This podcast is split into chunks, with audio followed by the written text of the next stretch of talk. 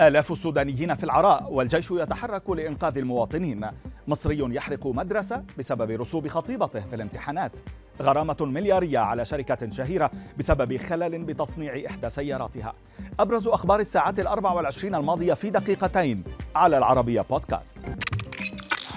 نبدأ من السودان حيث دفع الجيش بآليات ثقيلة لمنطقة النيل الأبيض لسد الترع ومنع توسع الفيضانات التي طالت ست ولايات وأغرقت آلاف المنازل وأدت إلى مصرع أكثر من ثمانين شخصاً. وسائل إعلام أفادت بأن السيول والفيضانات تركت آلاف المواطنين في العراء وسط معلومات تفيد بأن الأوضاع الصحية في البلاد تتفاقم.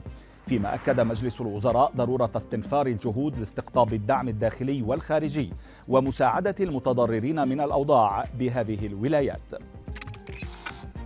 في مستجدات الحرب الروسية الأوكرانية ما زال الحديث عن محطة زابوريجيا النووية يتصدر عناوين الأخبار وال social media خصوصا بعد تحذيرات مهندس يعمل بداخلها من حدوث كارثة مماثلة لتشيرنوبل المهندس الأوكراني الذي رفض الكشف عن اسمه قال لشبكة ABC News إنه إذا حدث شيء لتخزين الوقود المستهلك في المحطة فقد تكون العواقب خطيرة وقد تطال العالم.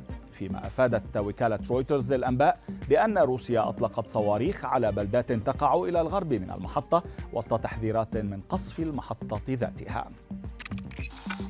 وإلى مصر هذه المرة حيث ضجت مواقع التواصل بحادثة غريبة وقعت في محافظة المنوفية بعدما أقدم شاب على حرق المدرسة التي تدرس فيها خطيبته بسبب رسوبها في امتحانات نهاية العام. وسائل إعلام محلية أشارت إلى أن الشاب قرر الانتقام لخطيبته فأشعل النيران بالمدرسة لافتة إلى أن الحريق أسفر عن تفحم غرفتي الإداريين ومديرة المدرسة. كما حدثت تلفيات كبيرة بالملفات الخاصة بالطلاب فيما أصدرت النيابة قرارها بحبس المتهم أربعة أيام على ذمة التحقيق. إلى عالم تكنولوجيا فقد تصدر هاكر جزائري يدعى عبد القادر معز قائمة حائط التشريف للمرة الثانية لشركة أبل عن شهر يوليو بصحبة عدد من أبرز الأسماء الناشطة في هذا المجال حول العالم. الشركة الأمريكية أشارت إلى أن معز ساهم في اكتشاف وسد ثغرات وفجوات أمنية شكلت تهديدات كبيرة تخص منتجات أبل.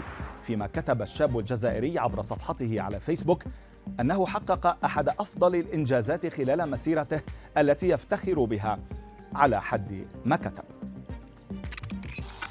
وفي خبرنا الأخير قضت محكمة أمريكية بتغريم شركة فورد لصناعة السيارات بمبلغ وقدره مليار وسبعمائة مليون دولار وهو واحد من أكبر مبالغ التعويض في هذا المجال.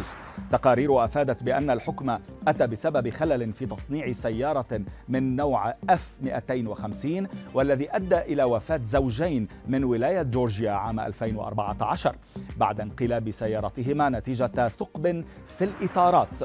فيما علقت فورد على مبلغ التعويض الضخم مشيرة إلى أنها تنوي استئناف القرار غير المدعوم بالأدلة بحسب رأي الشركة.